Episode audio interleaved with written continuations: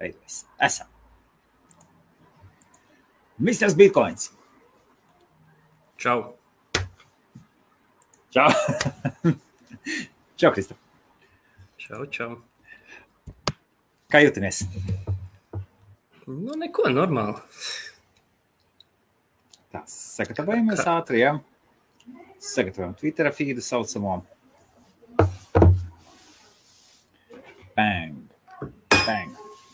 Ok, labi, vakar, labvakar, laipni aicināti otrdienas kripto vakarā. Un Pirmdien mums ir savs eksperts, datoreksperts, un otrdienās mums ir, nu, teiksim, teiksim kā ir iespējams, vadošais latviešu datoreks, ne, ne gluži datoreksperts, bet programmētājs un kriptovalūtu eksperts Kristaps Kaupē, vai tautā sauc par Misteru Bitcoin, tā kā viņu tur arī labāk pazīst. Čau, Kristap!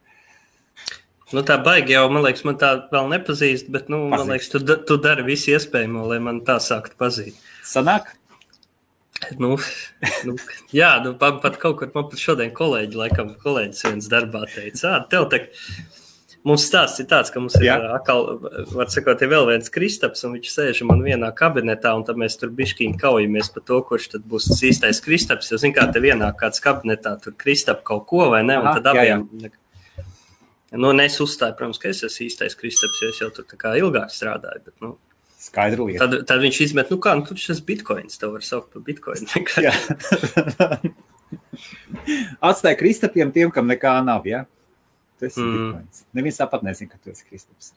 Tad labvakar, labvakar, un šovakar mums ir tēma, kura iespējams jums būs daudziem, būs ajā žužu vietā. Nu, es mēģināšu tā nu, kaut kā cilvēcīgi runāt. Pirms, Cik man pirms, sanāks, tas ir jā. cits jautājums. Jā. Un pirms mēs dodamies iekšā kripto vakarā, tātad labvakar, labvakar vēlreiz visiem. Otradienas vakaros, ja mums sanāk laiks, tad mums ir dažādi kriptovalūtu eksperti vai arī vienkārši cilvēki, kas lieto vai maino vai treido. Un šoreiz mums ir viens un pats un, un vienīgais uh, Mr. Bitcoins un pastāstīs par to, kas ir Blockchain Explorer. Un pirms mēs dodamies iekšā, pateiksim, ka Bitcoin šauj uz augšu, un arvien vairāk parādās tvīti par to, ka Bitcoin drīz sasniegs jaunas augstumus, ir 8760 dolāri par vienu Bitcoinu, BNB ir 16,5 dolāri, Ethereum ir 165 dolāri, un Ripple ir jau 24 centus, 24 centus un Litecoin 58 dolāri. Kā jūties vispār šajā? Ir kripto pavasars beidzot. Nu, es, tā, es jau tur runāju. Es, es jau esmu tajā kā vairāk arī bišķiņu eh, tehniskāk iekšā, vai ne arī no, no, no, no, no teiksim, programmēšanas izstrādes viedokļa no, no, no tā. Un, un patiesībā, tā, ka, jo tu tajā dziļāk rocies iekšā, jo tu droši vien mazāk laika velti, lai skatītos katru dienu, kāda ir tā bitkoina cena. Jo, nu, kā jau es teicu, vairāk reizes nu, īstermiņā tas ir ļoti grūti, grūti prognozējama lieta.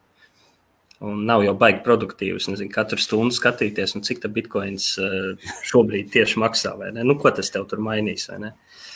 Uh, tā kā, jā, nu, par to, par to pavasari.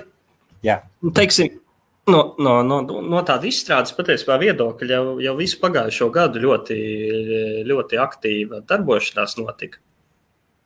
Uh, un, un, un, un pats es arī, jā, es uh, joint market projektā, kur es darbojos, arī nu, esmu sācis tur arvien, arvien, arvien aktīvāk uh, kaut ko darīt. Un, uh, un, un, un tur patiesībā ir tā, ka no tā, uh, no tā cenu teiksim, viedokļa. Um, Tas, kas notika 2017. gadā, īpaši gada otrajā pusē, ar nu, to straujo kāpumu, patiesībā no kaut kādas attīstības un, un, un, un, un, un, un izstrāžu viedokļa tas, tas jau drīzāk kaitēja. Domā? Nē, pilnīgi noteikti, jo es pats zinu, kā man bija. Nu, kā, nu, tu, vienkārši nevari es, es, es, es nepiekrīstu. Es tu vienkārši tajās, pēc kaut kāda laika tu sēdi un skaties uz tiem grafikiem. Tā vietā, lai tu mierīgi cilvēks uh, aizmirst par grafikiem, dari to, kas tev padodas, raksti tur kodu, teiksim, vai es nezinu, vai attīsti biznesu vai vēl kaut ko.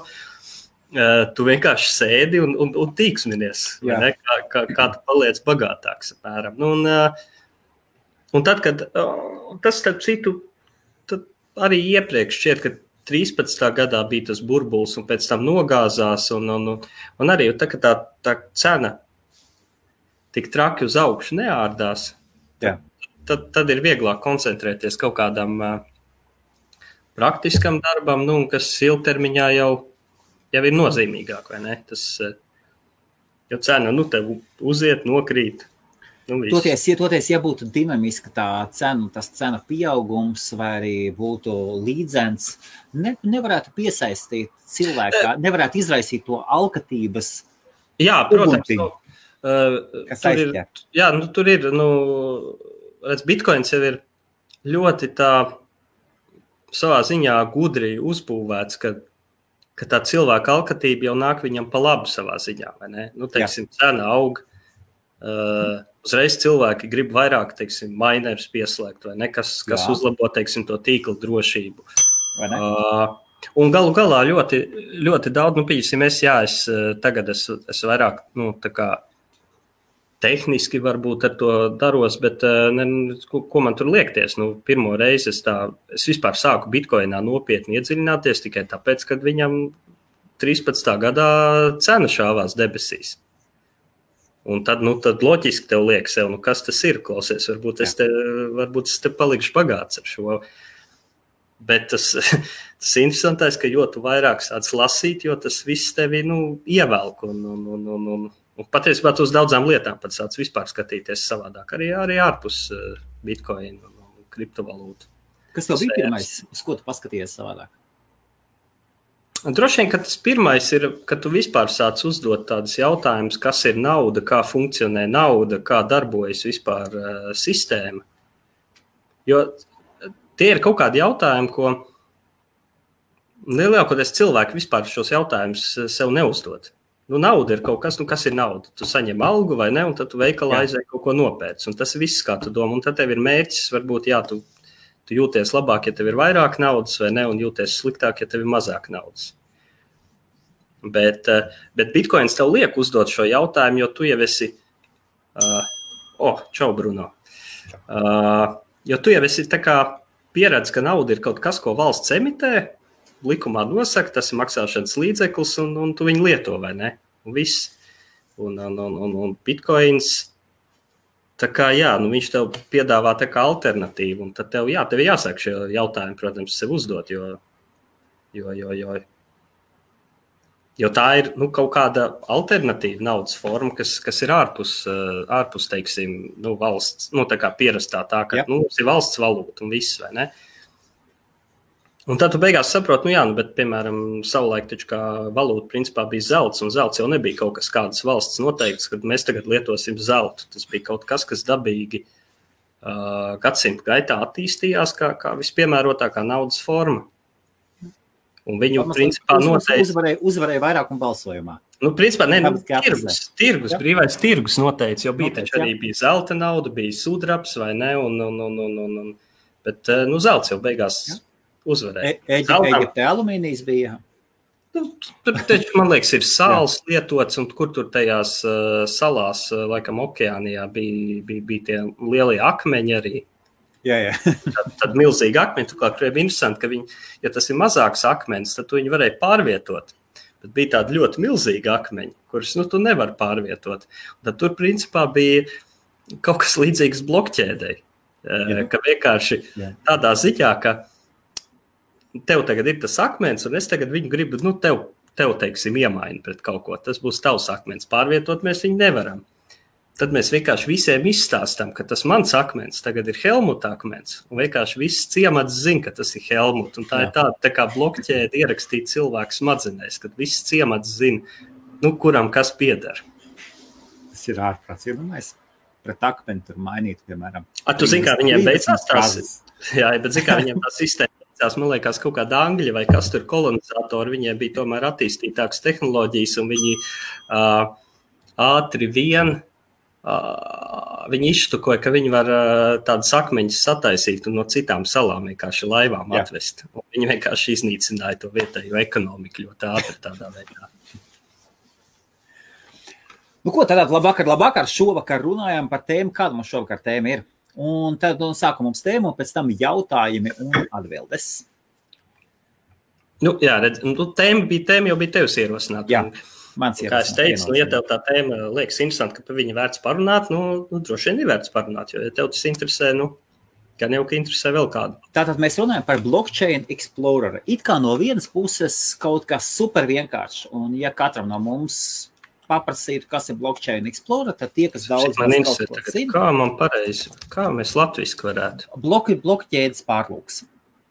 Es pētnieks, vārdnīca teiks pētnieks, bet jā, es teiktu, es, es, es teiktu, ka jā, blokķēdes pārlūks droši vien būs atbilstošāks. Latviskosim, ieviesīsim. Nu kā, nu nevajag jau lietas vienmēr tūkot pa tiešo, vajag pēc būtības. Un jā. pēc būtības, jā, tas ir blokķēdes pārlūks. Un tomēr, ja tai šajā ieskatās dziļāk, mazliet dziļāk, tad uzreiz, uzreiz parādās jautājumi. Kā tas var darboties tas? Tad varbūt pastāstīja, kas tas ir, no kurienes viņš ņem datus un kas viņus mm -hmm. izdomāja. Ok, tā. Mm. Nu, principā, jā, nu, blokķēdes, blokķēdes eh, pārlūks, blockchain explorers. Nu, tas eh, lielākā daļa droši vien ir lietojuši cilvēki, nu, kas ir reāli veikuši kaut kādas kriptovalūtu pārskaitījumus. Uh, principā parastā ir weblapa, lai gan nu, teorētiski tā varētu būt arī tikpat labi kaut kāda datorprogramma, vēl kaut kas, bet nu, parastā ir weblapa, Jā. uh, kurā var redzēt. Uh, Principā, jā, šā brīža blokķēdes stāvokli tu vari atvērt vai nu adresi un redzēt visu, visu vēsturi, kā tur ir nauda nākusi iekšā, gājusi prom. Ja. Lai gan tehniski eh, nauda tiek skaitīta uz adresēm, bet nekad netiek skaitīta no adresēm. Bet, nu, tā ir nianses. Parādīs par augļūdzu. Uh, Kādu blokķēdes eksploru? Jā, es tūlīt tās es gribēju, jā. gribēju ātri izstāstīt. Jā, jā noteikti redz, jā, nu katru transakciju, kā viņi izskatās, ieejas, izējas un, un, un, un tad dažādi informācija. Nu, īsnībā šie, šie pārlūki pat ir, pat ir dažādi. Ir, ir, ir, teiksim, ir, ir, ir ok, ir kaut kādi pierastie vai neko. Nu, ka daudz lieto tur blockchain info vai, vai vēl kaut ko. Nu, man, man, es lietoju to blockstream info. Uh, citi tādi sarežģīti, ka tur ir ārprāts. Jā, jā, bet ir piemēram tāds OXT.me, uh, piemēram, ko viņš okay. ar samurai valeti saistīts. Viņš, piemēram, pēc citu principu, viņa, viņš pat nav domāts tik daudz, lai apskatītos vienkārši kaut kādu ātru transakciju, kas notiek. Viņš veic privātumu analīzi, un viņš mēģina deanonimizēt lietas. Viņam tur ir sava datubāze, ok, viņš zina, ka šī ir, teiksim, Bitfinex vai Binance kaut okay, kāda jā, augstākā adrese, un tad šitas tur izstāsta pēc tā, tā, tā, tur, uh, tad viņš tur tā kā rēķina, Ziniet, kā droši vien, ka labāk, labāk jau okay, jau okay, nošādēt ekrānu. Jā, jā super. Ekrānu. Ah, tad viņš var pateikt visdrīzāk, ok, tad uh, izti, un visdrīzāk šī, piemēram, okay, cilvēks aizgāja, piemēram, nopirkt kaut ko maksimālu, un visdrīzāk izskatās, ka šī ir maksimas ķēde. Ja?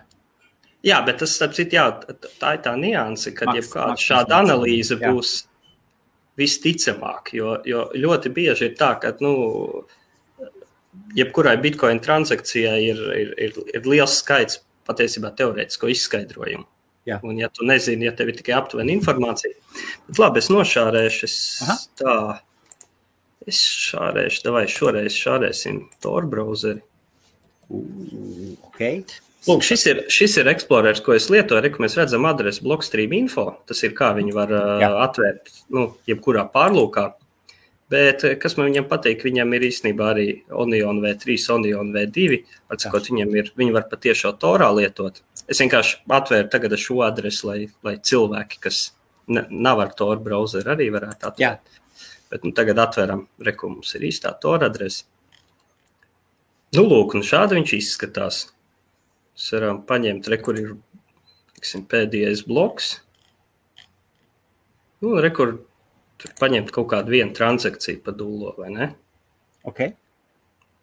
Un, un šeit ir principā visas transakcijas informācijas. Iekšā, iezamos iekšā, lūdzu, mazliet. Ir ok?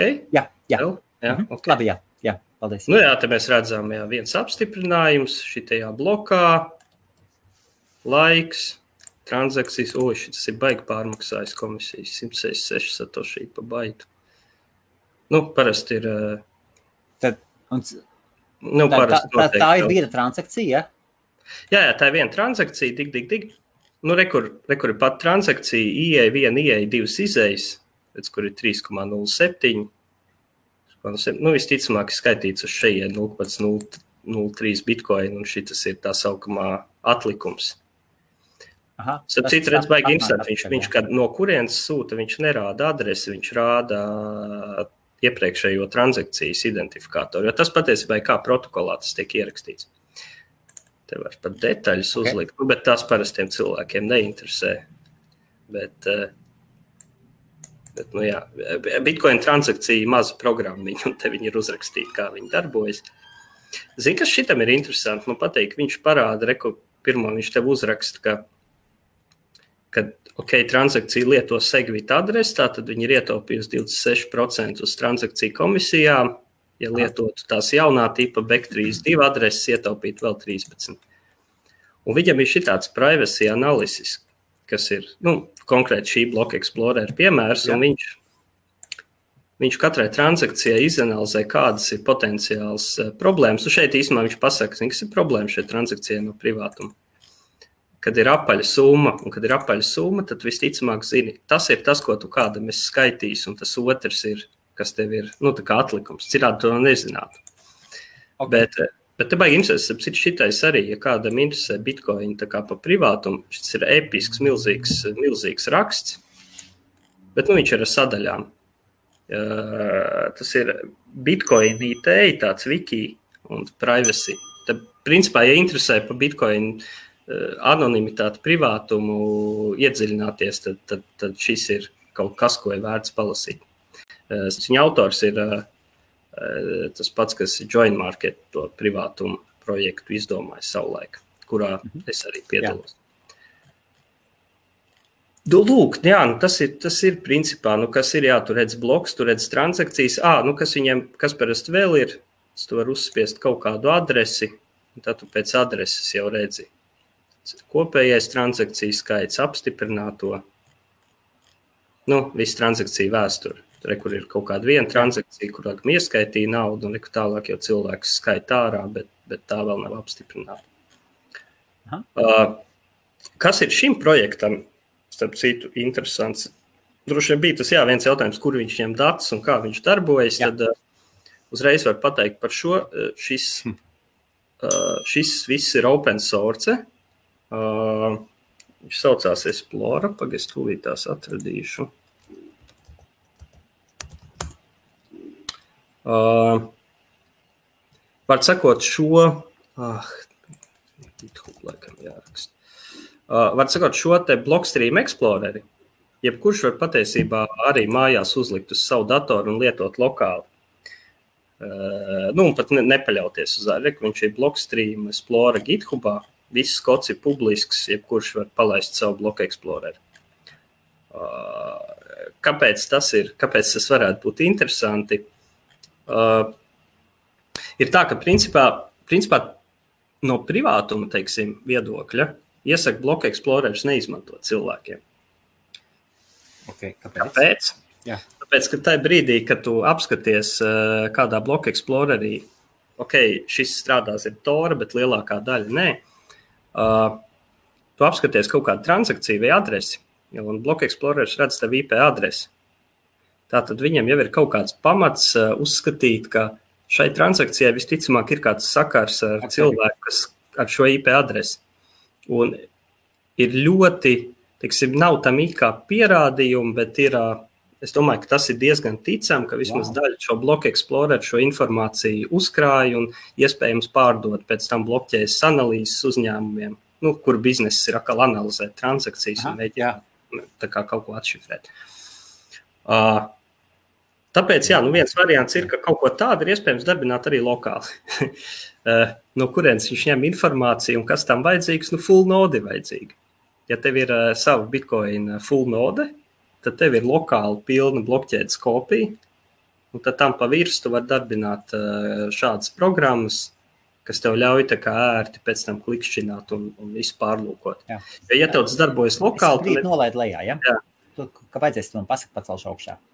Jā, jo, jo, jo tajā brīdī, kad tu esi lokāli, nu neviens jau tur, tur neredz to, to, to, to tavu, jā, jā. kad tu esi skatījies kaut kādu konkrētu transakciju. Bet, nu, praksē es, protams, saprotu, nu, cilvēki lieto tos bloku eksplorerus eh, kaut vai, nu, lai viņš ātri apskatītos, vai viņam, vai viņam, vai viņam ir. Jo, jo pieņemsim, uh, zinu, ka daudz mobīlie maki viņiem gadās tā, nu, tev kāds skaita naudu, ja? bet pirms Jā. tā transakcija apstiprinās, bieži vien tas maks viņi neparāda vispār. Nu, kad, kad nāk kaut kāda transakcija. Es zinu, ka vismaz iOS maģiskā cēlījumam ir tāda problēma. Un, un, un, un, uh, uh, Nu, un iespējams arī citiem. Uh, bet, bet jā, nu, no privātuma ir vēlams nelietot, bet, ja lietot, tad Blockstream Explorer caur Toru, jo tad, tad tā IP adrese nav redzama. Kāds jautājums. Es atceros, tā, kad, tad, kad es sekoju līdz savam deša pieaugumam, tur, tur domāju, kā tur paudzēt dešu. Un, un nesakrita un rādīja, cik man jābūt atlikumam makā un tie dati nesakrita. Dash oficiālais Explorers, Explorer dati nesakrita ar mana maka. Mana maka nu, tīri dažos, ja skatoties, Jā, mārciņās. Tīri dažos, dažos. No sākuma tur atšķirās par mazliet, mazliet, bet pēc tam sāk ar vien tālāk un tālāk aiziet. Tas Kā ir, tas ir jocīgi. Tas ir jāstāsta kaut kāds tas gadījums, jo, jo principā nu, kā mums ir, teiksim, ja tu skaties kaut kādas savas adreses, teiksim, bilā, nu, man nebūs pareizi teikt, adreses, maka bilants, ja, cik tev Jā. ir līdzekļu. Principā tas sastāv no divām daļām. Tev ir tas, kas ir jau ierakstīts blokķēdē, tātad tās Jā. konfirmētās, apstiprinātās transakcijas, un tad tev ir tā sauktais mempuls. Tas ir nu, transakcijas, kas šobrīd nav vēl apstiprināts, kas gaida uz, uz tikšanu nākamajā blokā. Okay. Jā, labi. Un šī blokķēdes vēsture, nu, viņai, viņai nevajadzētu atšķirties. Jā, tur var gadīties, ka uz īsu brīdi notiek, nu, nu piemēram, nu, jā, uz īsu brīdi var notikt sadalīšanās, bet visticamāk pēc kaut kāda laika tas viss aiziet atpakaļ. Kāpēc var notikt uz īsu brīdi? Nu, iedomājies, ka tev vienlaicīgi Amerikā un vienlaicīgi Ķīnā, teiksim, ar vienas sekundes laikā divi mineri atrod bloku, un tad tev ir tomēr kaut kāda gaismas ātruma ierobežojuma. Visticamāk, Āzijā cilvēkiem liksies, ka tas ķīnietis bija pirmais, Amerikā likās, liksies, ka eh, amerikānis bija pirmais. Jā, jā. Bet uh, tad, kad tiks atrasts nākamais bloks pa virsmu kādam no šiem blokiem, tad tomēr visa pasaule vienosies, nu, kurš ir tas īstais, jo, okay. jo viņam būs vairāk bloki vai ne lielāks tā sauktais darbs izdarītais. Nu, tāpēc ir tāda lieta, kā tā sauktie orfanet bloki. Viņi laika pa laikam notiek, ka miners uzmaino bloku, un tas bloks tiek izmests miskastē, jo kāds cits miners, teiksim, paralēli arī ir uzmainojis vienu vai divus blokus. Man bija tā jocīgi, man bija oficiālais dash max, oficiālais dash mobilis mm -hmm. max uz mobilā. Un, un pēc tam tas, tas ko miners mainoja, tur met iekšā, tur pilināja pa bišķitīm pik, pik, pik, ieplīt iekšā, un tad es kaut ko izvedu ārā, kaut ko ieskaitu iekšā. Un, es atceros, mēs toreiz arī BFā runājām. Es prasīju, kā, kāpēc tā? Man, ir joks, es, es, es biju tajā video, es tur šeit nebiju. Mm, tad iespējams nebija. Ne. Jā, jo es būtu, es būtu visticamāk mēģinājis tur iedziļināties. Jo tu, nu, skaidrs, ka kaut kur ir kaut kāda kļūda vai gluks. Jā, ne? skaidrs. Jā. Uh, Tur redzi, bet, teiksim, arī tu teici, nu, tur oficiālais eksplorers un tā tālāk. Uh, Nu, tā būtība, kā Bitcoin kontekstā man nekad nepatīk lietot vārdu oficiālais, jo, nu, principā nav jau tāda nu, oficiālā vai ne. Bitcoin ziņā, ne daša ziņā. Jā, jā. Nu, dašam jā, jā jo tur jā, principā, dašam ir. Jā, centrās. dašam ir, da, daša, dašorgi ir, un tad ir, jā. Nu, jā, bet uh, kā ir tas don't, don't trust verify, man kā reizes, starp citu, šodien tas krekliņš bija uzvilcies, Aha. bet es nezināju, ka mēs iesim tiešraidē, tā kā tas nav pat, pat piemeklēts, man vienkārši pirmais ķērās skapī. Uh, lūk, šis neuzcies pārbauda. Nu, nu, lūk, jā, kad ja tu griez šo, šo pilno nodi, tad tev nav jāuzticās, ko tev rādīs viens vai otrs ārējais. Jo, jo teiksim, tāds bloku eksplorers, nu, principā tu uzticies, ot, piemēram, es rādīju to Blockstream Explorer. nu, tad uzticies, ka blokstrīmam savā galā viss tur ar, ar nodēm serveriem būs kārtībā, ka viņiem nebūs gļuki, un ka viņi, ka viņi tev negrib melot, ka viņi tev rāda patiesību. Jā, jā. Ja tu uzliec lokāli, tad, tad, jā, tad tu redzi, tu redzi, nu kā, tu redzi patiesību no savas full nodas viedokļa, kas uh, nu, parasti oh. sakritīs ar visu tīkla viedokli, vai ne? Ei. Bet teorētiski jau iespēja pastāv, protams, ka pirmais tev ļauns hakeris ir uh, kaut kādā veidā panācis, lai tava node piekonektē tikai pie hakeru nodēm, vai ne? Un viņš tev nestāsta patiesību. Nu, tādas iespējas teorētiski pastāv, bet, uh, bet arī cilvēki visu laiku domā par šiem hipotētiskajiem uzbrukuma scenārijiem, vai ne, un, un, un kā viņus mazināt un, un, un, un, un tā tālāk. Kā ir Lightning Network darījuma parādās Explorerā? Nē, Lightning, Lightning Network darījumi nevar parādīties Explorerī, jo viņi netiek ierakstīti nekur permanenti. Uh, Lightning Networkā tu redz tikai, tu, ko tu vari redzēt. Tad tu vari Lightning redzēt. Networks patiesībā sāk radīt pirmo anonimitāti, ja? Nu, nē, nu, tur tas Kaut, privātums kaut ir kādu basic, jā, bet, bet tomēr. Zini, kā es tev varētu, blīnis tagad Jo, jo Kristofs, skaties, manī kaut kāds divas dienas atpakaļ Twitterā Skaties. bija, jā, par to anonimitāti. parādīšu, jā. Labi? Es tagad uh, tāpat tu nošāra ekrānu. Jā, jā. Okay, Re, pie, pie, piemēram, piemēram, tu vari paskatīties manu to, skaties, jā, skaties. jā, skatos. ir jau tas, ko es teicu, tas coin join. Šī ir, šī ir reāla join market transakcija. Es Jā. man liekas, vienreiz to stāstīju. Šis jau arī dod savu privātumu, jo redz, te ir, te ir kaut kāds septiņas ieejas, bet šo transakciju veidojuši tā kā īstenībā vairāk neatkarīgi cilvēki. Bet nu, diezgan automatizēti tas notiek. Bet tas, nu, bet tas tas samurai valods, jā? Nē, nē, šis ir join market, nu, kas Join, arī ir okay, jā. Tas ir tas projekts, pie kā es saku, es reāli Mhm. darbojos. Jā. Un šeit mēs redzam to, ka mums ir viens, divi, trīs, četri, piecas adreses, izējas, uz kurām ir noskaitīta ide- nu, aizskaitīta identiska summa. Un to arī šeit, nu, tas ir kā dažs privāts sens līdzīgi. Tu nezini, kurš ir skaitījis uz kuriem. Tā kā, nu, tas ir tas, uh, tā, tā galvenā tehnika, kā mēs bitkoinā ar blokķēdes transakcijām. Uh, un redzat, starp citu, reku šis bloku explorers, kas laikam man jāiezūmo pišķi, lai labāk redz. Jā. Redziet, te ir tas privacy analysis, ko viņš saka, possibly a coin join transaction. Viņš māk atpazīt. Aha, Viņš jā. saka, ka tā ir visticamāk transakcija, kas ir vairāku cilvēku veidota. Un, un, un, un. Bet uh, par Lightning network. Labi, es gribēju kā to OXT, bet labi, tikām pie Lightning network. Lightning Nu, network, labi, labi, labi, ok, turpin, jā. tā vai, nu, lai ir, skaties, Jā, jā, Lightning jā. networkam ir šitāds viens ML.com, bet tu nevari, transakcijas tu neredzi, un īsnībā visas nodas un visas kanāls tu neredzi. Ko tu redzi?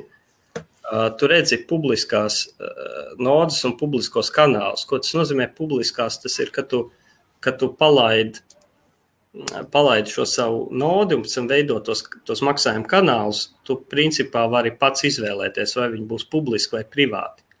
Uh, Kāpēc tu gribi, lai viņi būtu publiski? Jo Lightning Networks um, jau strādā tā, ka tu neesi pieslēdzies visai pasaulē, tu esi saslēdzies ar kaut kādām nodēm, un viņas ir tālāk ar vēl kaut kādām, un tad to maksājumu sūti caur viņām.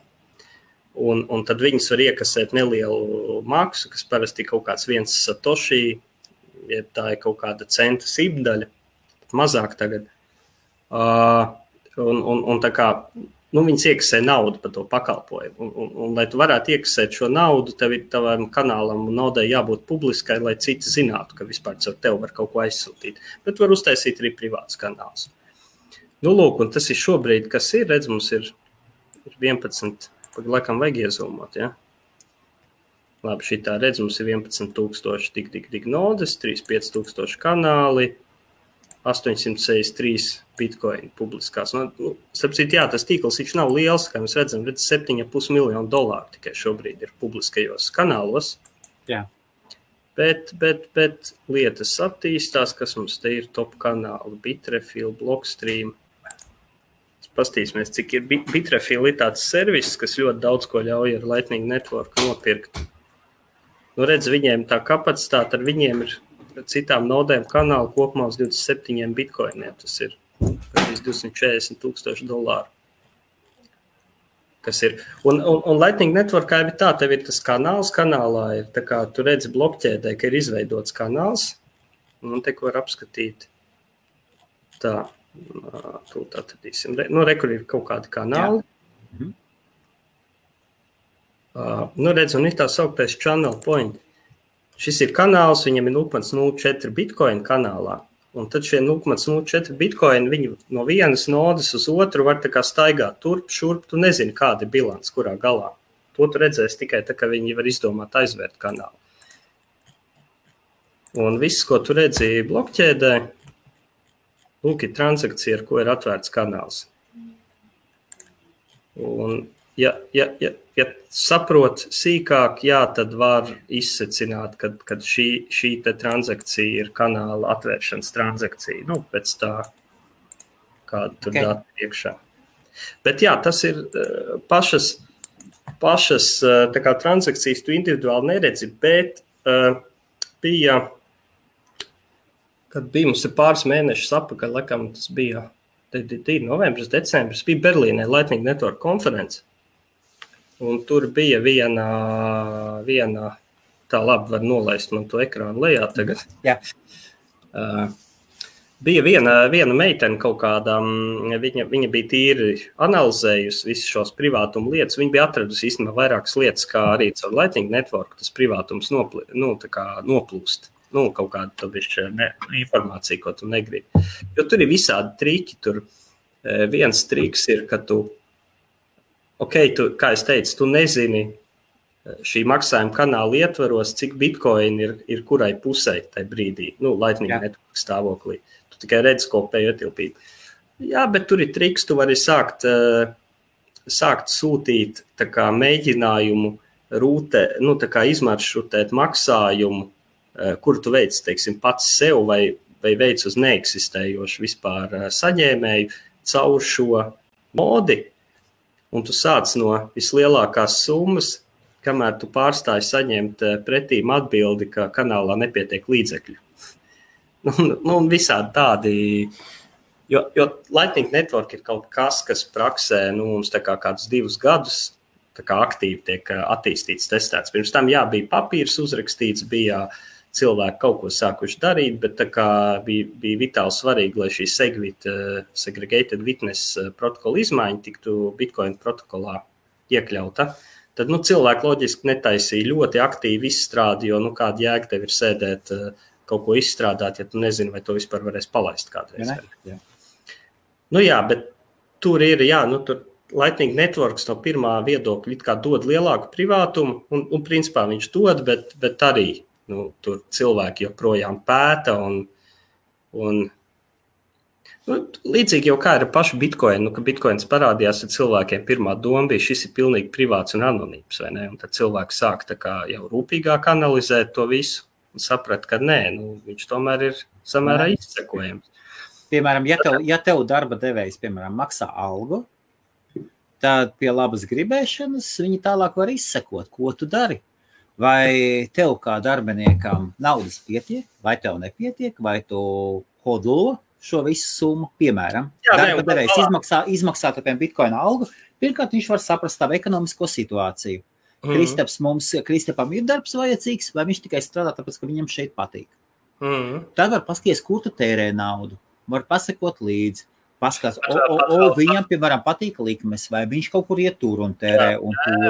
Viņš kaut ko dara coinjointos, aha, viņš kaut ko slēpj, un viss kaut ko. Jā, ot, tur ir tā lieta par tiem, par tiem coinjoiniem, ka tā ir tā viena no tām tehnikām, kā, kā pret to var cīnīties, bet uh, viņa strādā, tur ir tā, ka, mm, principā, jo vairāk cilvēki to lietot šādas privātuma tehnikas, jo viņš strādāt labāk, kamēr tev ir mazs procents lieto, nu, tu esi aizdomīgs vai ne uzreiz. Jā. Bet, uh, jā, tas būtu tāds, uh, un īstenībā, teiksim, es esmu. Es esmu kā vienmēr, eh, kā programmētājs, es esmu vairāk tāds backend džeks. Man nepatīk ar interfejsiem ņemties ar lietotāju saskaņu. Join market projektā es ļoti daudz darba veicu tieši uz uz lietotāju saskarni, uz mēģināt, teiksim, soli pa solim padarīt šo, šo, šo teiksim, programmu vieglāk lietojamu. Jo es saprotu to, ka, lai tas strādātu, mums vajag jo vairāk cilvēku to lietos, jo tas labāk strādās. Bet tur ir Mm, starp citu, starp citu joint marketam ir, ir viena laba citu, lieta, ka tu, tev var būt tāda maska, kāpēc tu lieto joint market, pat ja tu negribi neko slēpt. Jo joint markets lieto tā saucamo market maker, market taker pieeju, kad ir, ir nu, nu, kā tirgums, ir pieprasījums, piedāvājums. Tā ideja ir tāda, tu gribi tagad ļoti ātri veikt coinjoint transakciju, kurā tu gribi noteiktu apjomu aizsūtīt uz kaut kādu adresi. Un tad ideja ir tāda, ka tev ir uh, vesela čūpa cilvēku, kas darbina pasīvi šos uh, saucamās yield generator bots. Okay. Uh, kas piedāvā likviditāti. Un tā ideja ir tāda, ka mans bots saka, jā, es, es, es esmu gatavs piedalīties tavā transakcijā ar jebkādu apjomu, bet tu man samaksāsi tur tik, tik, tik. Nu, piemēram, tad, tad, tad tu uztaisi coinjointu un izveidotājs ieliek kaut kāds 50 tūkstošos bitkoinos, piemēram. Nu, jā, nu, tur ir tā ideja tāda, ka tev ir jāatcerās, piemēram, tādus maksājumus, nu, kaut kāda no 1000 līdz 5000, kāds nāk, nāk iekšā maksājumu, lai tas tiks sadalīts pa gabaliem. Ja?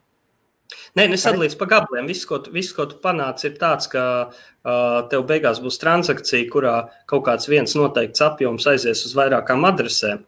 Un tu nekādīgi matemātiski nevari pateikt, kurš ir aizgājis uz kuru adresi. Nu, kurš, kurš no tās naudas, jā. kas ienāk, tu, principā tā kā samiksē kopā. Nu, jā, un ko es gribēju teikt, kāpēc, kāpēc tas iedod tā saucamā masku kaut kādu. Tu jau vari teikt, nē, es neko negribu slēpt, bet man patīk, es uzlieku šī tādu programmu, vai ne? Viņi man ienes vienkārši, nu, viņi griežās man fonā, man nāk naudas. Jau to tikai tāpēc daru, ka man, ka viņi man pišķi naudu ienes. Uh, cik ir atjūt vaļā no Blockchain Explorer? Katrs, var, no, nu, katrs, katrs, katrs, katrs, katrs var mazliet nopelnīt ar šādu lietu. Ar to joint market? Jā. Joint market, jā, jā. Bet tur, ir, tur gan ir tā, ka Mm, kādas, uzreiz... kādas tur ir, kādas ir teiks, tie 50%? Uh, nu jā, šis ir jautājums. Uh, nu, mana praksē, es teikšu, nu, 0,2-0,3% gadā varbūt. Nu, tas atkarīgs no kā tu settingus saliec tā, kas ir maz, jā. bet, protams, no otras puses, ņemot vērā, ka tu šos bitkoinus turi savā makā, tu viņus uh, neliec kaut kādā biržā vai kaut kur, nu, kur tev ir risks, ka kaut ko uzlauzīs, uh, ieblo, iesaldēs vēl kaut ko. Un, ja padomā, nu, ka mums uh, tradicionālās bankas principā jau, jau vispār procentus nekādus negrib maksāt, jau, jau drīzāk viss virzās uz to, ka, ka tev vēl būs jā, jā, jāmaksā par to, ka tu tur naudu bankā. Un, uh, es ap citu varu ātri, ja mēs aizrunājamies par joint marketu. Okay. Uh, re, kur ir viena publiska lapa, kas gan arī ir programma, kas ir open source un katrs var palaist pats, bet, bet tā, nu, kāpēc viņi man tik lēni verās? Tors, tors, es jau pabrīdinājos, ka to no sākuma tik, tik nē, nē, nē, tors staigā. Tors labi strādā, kaut kas nav ar šī tā, tā labi. Es, es, Es atzīšos, Kristap, es gribu pats atrast kādu labu tutoriālu, kā, kā lietot toru efektīvi, jo man viņš vienmēr tik lēni strādā. Un... Citu, eh, tīri no web brauzēšanas viedokļa, Tor browseris ir visvienkāršākais. Tu vienkārši nokačā un palaidi. Un viņš pats fonā palaiž tev toru, pats visu izdara, tev nav nekas jākonfigurē. Nē, es domāju, ka tā lapa kaut kas nav. Nu, pagaidi, labi, es, es joka pēc, es viņu atvērsim, vai viņu tagad tā. Okay. Oh, ai, tā lapa, zini, es tev gribēju baigi forši parādīt, bet es tev nevarēšu neko parādīt. Uh, es gribēju parādīt, parādīt tā saucamo order book, jeb likviditāti šobrīd. Jā. Nē, tur nebūs. Es, viņam visi zina, ka tā programma ir kļuks, ka viņam pāris reizes dienā nogļuko un, un, un, un parāda, ka, ka nav nekādas likviditātes, bet īstenībā viņi ir. Uh, nu, nav neviens pieķēries to, to kļūdas atrast un salabot. Uh, Bet jā, joint marketā ir tā, ka mm, nu, droši vien tas apjoms, no kura tur jēga kaut ko darīt, ir kaut kāds sākot no 0,1 bitkoina. Jā. Nu, var, varbūt arī mazāk, bet nu, nu, praksē cilvēki, mm, principā tā, jo tev ir vairāk naudas, jo tev ir lielāka varbūtība, ka tu varēsi piedalīties šajās coinjoin transakcijās. Jo, piemēram, kāds cilvēks pasakā, es tagad gribu vienu bitkoinu kaut kur skaitīt tādā veidā, nu, tā tad, lai tu būtu potenciāls kandidāts, kas var piedalīties šajā transakcijā, nu, tev jābūt vismaz vienam bitkoinam. Okay. Nu, bet tur ir nianses. Viņš patiesībā tev tur apakšmakos sadala, lai privātumu uzlabotu. Respektīvi, tu nemaz nevarēsi pa pilno bilanci. Tu, tur, nu, bet tās ir pārāk sīkas detaļas. Es šim uh, atsevišķi stāstu vērts, ja kādam dziļāk interesētu. Bet, bet, bet, bet droši vien tik dziļi neiesim tagad. Bet uh, cilvēkam tas interesē, protams, var jā, join market, var, var, var vienkārši iegūglēt. Tā es varu droši vien ātrumā. Okay. Šito gan es varu parādīt. Šitas strādās. Un tad atgriezīsimies pie Blockchain Explorer. Lūk, jā, tad join market org, join market client jā. server saucās. Jā, pagari, kur mēs, re, kur ir. Re, kur arī es esmu, trešajā vietā. Tā kā tā. Nu, jā. okay, var parādīt pašu, pašu vienkāršāko blockchain explorer. Kas ir? Varam salīdzināt divus blockchain explorers. Super vienkāršs un sarežģīts. Jā, nu, jā, būt dažādi. Zini, kā tas um, klasiskais bija šīs, uh, ko kādreiz visi lietoja, blockchain. Jā, mhm. blockchain.com. Jā, bet viņš ir, nu, man viņš vairs es viņu nelietoju. Pirmkārt, viņš uh, ir tās. Uh, Tā, kas mums te ir? Nu, labi, atvērsim kaut kādu bloku. Uh, Pirmkārt, viņi neindeksē tās, jau, tās jaunās BEC32 adreses. Cikot, mums ir standarta vecās bitkoina adreses, sākas ar viennieku, pēc tam, kas mhm. sākas ar trīnieku.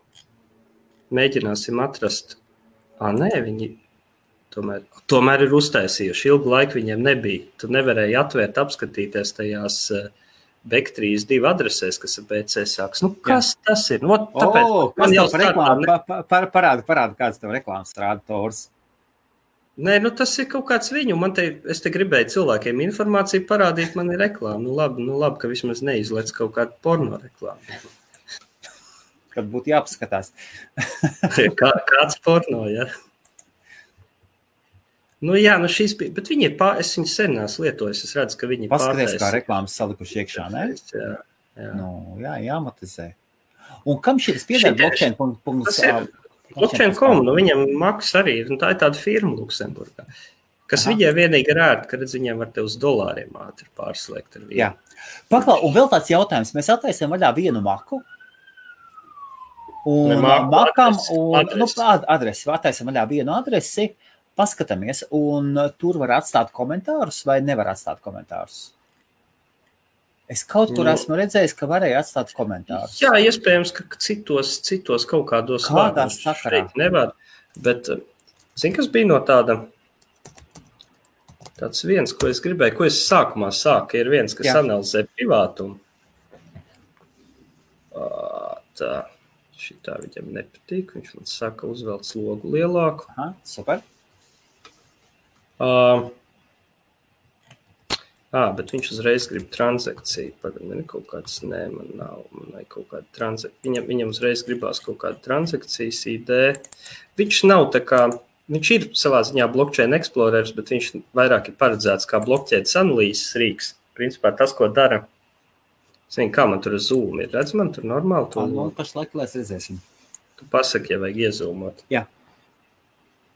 Uh, Viņš principā ir open source blokķēdes analīzes rīks. Nu, okay. Ko Džeki pilnīgi publiski. Ah, redz, es nevaru zūmot. Viņš uzreiz. Nu, nekas būs labi. Jā. Redz, viņš te parāda kaut kādu summu arī transakcijai. Tā ieejas, izējas. Tehniski pats nav. Ah, un te, te gan var pierakstīt. Jā, te var kaut ko laikam. Un tad tā informācija. Nē, tu nevari. Jā. Te ir ideja tāda, laikam, jā, tas ir autēni. Tu vari, tā kā tev var būt konts šitajā te, tur, un tad priekš sevis var pierakstīt piezīmes tajā, Aha. tajā saitā. Ah, Zin kā šitā, šitā nebija interesanta transakcijas, stulītās es paņēmu. Tad, piemēram, ja tu, piemēram, seko kaut kādiem vaļiem līdzi, tad tu vari ņemt un sākt pierakstīt kaut ko, ja? Jā, piemēram, nu redz, varam šo transakciju. Nē, te viņš arī. Zini, ko mēs varam intereses pēc? Var, es, es, tagad, es tagad no galvas neatceros. Mēs varam atrast kādas lielas biržas eh, kaut kādu maka adresi. Ok. Iespējams. Nu, ja man meklētājs saka šī, gan jau ir šī. Nu, ko mums šis pateiks par šo adresi? Visticamāk, viņš pateiks, ka nu, nu, veries. Ah.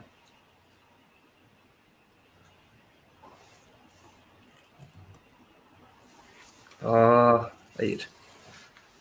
Redzi, nav nemaz tas stors tik lēns. Starp citu, ir, tas ir mainījies. Kā redzu, viņš uzreiz zina, ah, tas ir Bitfinex Wallet B, tātad tas nav vienīgais. Viņam pat ir reku vēsturisks grafiks, kā okay. tur ir nauda gājusi, vai ne? Jā. Aktivitātes, tā, kas tas ir, ā, ienākošās, izējošās transakcijas uz adresi. Kaut kā, redz, viņš kaut kādas šablonus analizē, teiksim, pulksten, kādās pulkstenes stundās visbiežāk ir, ir ienākušie izējošie maksājumi. Jā.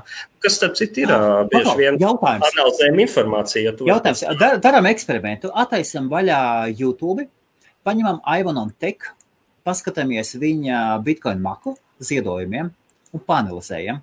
Varam? Nu, davai. O, paskatīsimies, lūk, arī privātums. Nē, nē, tur, tur ir tā, ka tiklīdz tev ir uh, nemainīga ziedojuma adrese, ko tu aktīvi lieto, nu, tur, Jā, pa- paskatīsimies, vai viņš maina, vai viņam ir dinamiskā adrese. Vai... es domāju, ka viņiem ir viena, bet tā, viņam, man liekas, apakšā kaut Jā. kur bija. Ja? Vajadzētu būt. Ir, nav? Tik, tik, tik, tik, tik, tik, tik. Hmm. Nav viņam? Nē, izstāsta, ka nav. Jā, ka viņš laikam tagad spiež uz saviem produktiem, un viņš tādu adresi nemaz neliek. Ā, Žipšiks, jā. Ā, kā- Kādu mēs vēl varam paņemt? Lielu, lielu kri- kriptogals, kas tur, kas tur kriptočiks? Vai kas tur bija? Ah, Jā. zinu to meiteni. Paskatīsimies. Nē, tā nav tā, ko es domāju. Kā viņu sauc? Ā, Uh, Kriptotips, man liekas, viņa bija. Jā, šito taču mēs domājām, vai ne? Nu, šito smuko meiteni. Uzmanīgi ar tādiem. Okay. Nu, bet ko, nu, bet ko man Jā, teikt? tā- tā labi, tā esam- meitene ir nesmuka. Nu, tas- Ebal- Ebal- Ebaltā varbūt vajadzēja bija. Nu jā, pa- paskatīsimies. Nē, tā nav. Šeit nav, un viņas Ebalt lapā. Mm. Ebaltā rakstā. Nav. Tāds, kā mēs varētu. Mums nav Latvijā kāds. Skatītāji, palīdziet, lūdzu. Uh, IBFam skaities nav jēga. Jo neviens neskaita. Nu, naudu. nē, nu, var, var paskatīties. Man liekas, tas ir tas Binance. Var attaisīt, uh, var attaisīt IBF.CLV, uz apakšu norulēt un būs Bitcoin. Tā ir tā bilants. Tā, Jā, citu, jā, tas ir vēl Binance. viens, uh, Super, kā reiz paskatīsimies. Kas ir, ko es esmu teicis, jā, kāpēc, kāpēc pagaidu, man te kaut kur būs viņa tu, kāpēc Binance man nepatīk, un, un tas pats man kritika nav tikai uz Binance, Tu teiksim. melns tu melns ekrāns pildi. Jā. Jā, jā, es biju nolaidis lejā. Jā. Tā pati kritika man būs arī pret, um, pret Bitmex, piemēram. Tur ir tas pats variants, ka tu uztaisīji kontu, tev ir viena adrese, uz ko tu vari depozitēt uh, naudu, un, un, un tu viņu nevari mainīt. Un, Iem- Iemet man lūdzu linku paralēli te, to, to augšējo URL, visu kopā ar to tur. Manā mm. -hmm. privātajā čatā es iemetīšu visiem kopā, kur var salīdzināt un paskatīties. Okay? Un es laisu visiem ielikšu iekšā, un visi varēs em, paskatīties, ja jums gadījumā tā. Nu, Pastīsimies, jā, es jau pagaidām nezinu, ko, ko tur var. Nē, nu jautājums, vai tev tur vispār ir kaut kāda līdzekļa kustējas? Ir, jā. Es, es, es, ne, es, es nezinu, kur tu redzēsi. Man interesē arī. Tī, Nu, nu, tīri paskatīsimies. Jā. Ai, t- tiešām tas tors būs vainīgs. Nu, Tur tās būs jāiet uz. Tā, wait a minute. Tool is designed with a minimum display of. Labi, jā, Ā, viņam jā, jā. liels. ā, Viņam, Viņam liels- tur jā. nepatīk. Tā, pagaidzi. vi- Viņam, viņam liels ir vajadzīgs, jā. Ok, Tā, šādu skrīnu es, es te nomainīšu. rekur ir Uz, incoming. Ā, nu, re, kur ir ā, parādās, ka nulle, balans nulle. Jā, jā, bet kopā redzi, tā tagad redz man ekrānu. Ja? Ā, Tā, tu liec uz lieku? Jā. Šis ir lielākais, ko es varu iezūmēt. Jā, un, un, tas, un, tas, un tas pēc idejas ir, ir tīrais arī, ir tīrā arī Redz, viņš jau pirmkārt, pirmkārt jau tur redzi. Tas Jā. ir Binance. Viņš to uzreiz Ah, pasaka. ok, redzu. Kas ir volet bija? Es nezinu, vēl bija rakstīts. Caur kuru iet cauri vai kas? Mm. Varbūt tas kaut kāds hot wallets ir, caur kuru iziet cauri uz, uz cold wallet. Tāpēc, ka Jā, viņš ir, redzi, kā viņš ko dara. Redz, viņš raksta adreses. Viņš ir, viņš ir analizējot, apkopojis apmēram 150 tūkstoši dažādas bitkoina adreses, okay, ka viņas visas patiesībā ir viens un tas pats maks. jā, Tā sauktais, tas, to sauc par adrešu klasterēšanu. Tādā veidā ir, ka, ka tev it kā ir šī adrese unikāla, nu viņa ir tikai tavam kontam.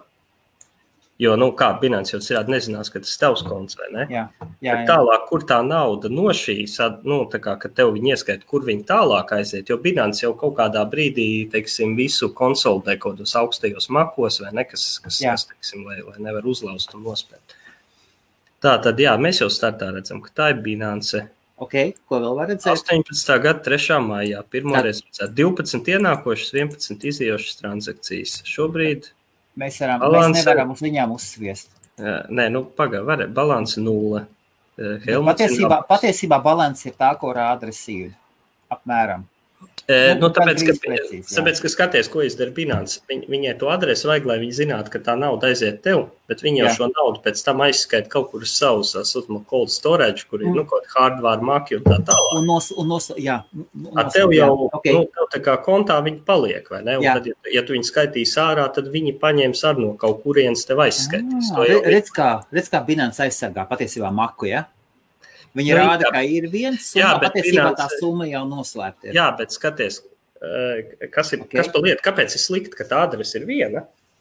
Jā. Es jau principā šeit ir 12 uh, ienākošās transakcijas. Jā. kuras varētu te kaut kur. Bet, bet nevar paskatīties. Tās Nu, viņš te var-.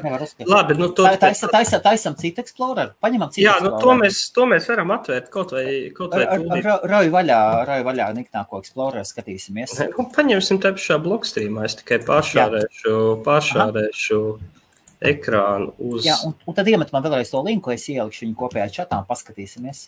Jā, un, jā, un Helmutam tiešām ir tikai 0,04. Un drīz es atkal visu izvedīšu ārā. Ir jābrauc uz Briseli 25. un, un, un, to es, es to liku. Tagad man būs, es liku, tagad tur neiemetīšu, jo man ir uz to. Un visiem hodleriem es varu pateikt, Tā, kriptovalūtas ir jātērē, ir jākustina, naudiņai ir jākustās. Ir jākustās. Nu, nē, nu tas ir, tas ir nosacīti. Nu. Ņemiet, nopelniet, pasamainojiet, satreidojiet. Nu, kā nu, tu, tu gribi tērēt, tērēt. Nu, tu, Jā, un tērēt. Forši. Jā, nu, bet, bet Helmut, nu ir taču arī pilnīgi tā. Ir man nošārējās, jā. Tā. Ir, ir taču arī, liec, lieku. Jā, iemetīs man Ir. linku arī lūdzu. nu šis būs Tora links. Bet tu vari atvērt vienkārši Blockstream info un to adresi iemest meklētājā, un tad tas pats būs. Jo Tora linku, nu, reku šitas te garais, tas Nu, jā. Tora browserī strādās.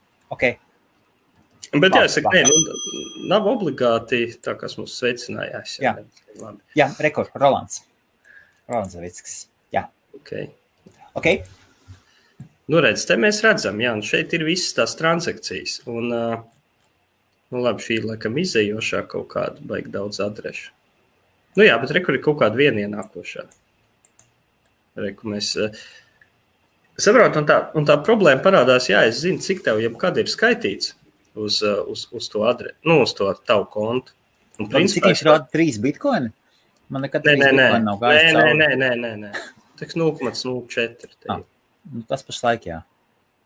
Uh, tā problēma ir, mēs, es varu, piemēram, pirmkārt, es varu monitorēt tavu adresi. Es varu, es varu vienmēr, es varu, nu, pieckursā, jā. es varu uzlikt, lai man, nezinu, man, man, man alerts atnāk, jau Helmutam ieskaitījās naudu. Nu, piemēram, ne? Ah, starp citu, jā, kad nāk ciemos.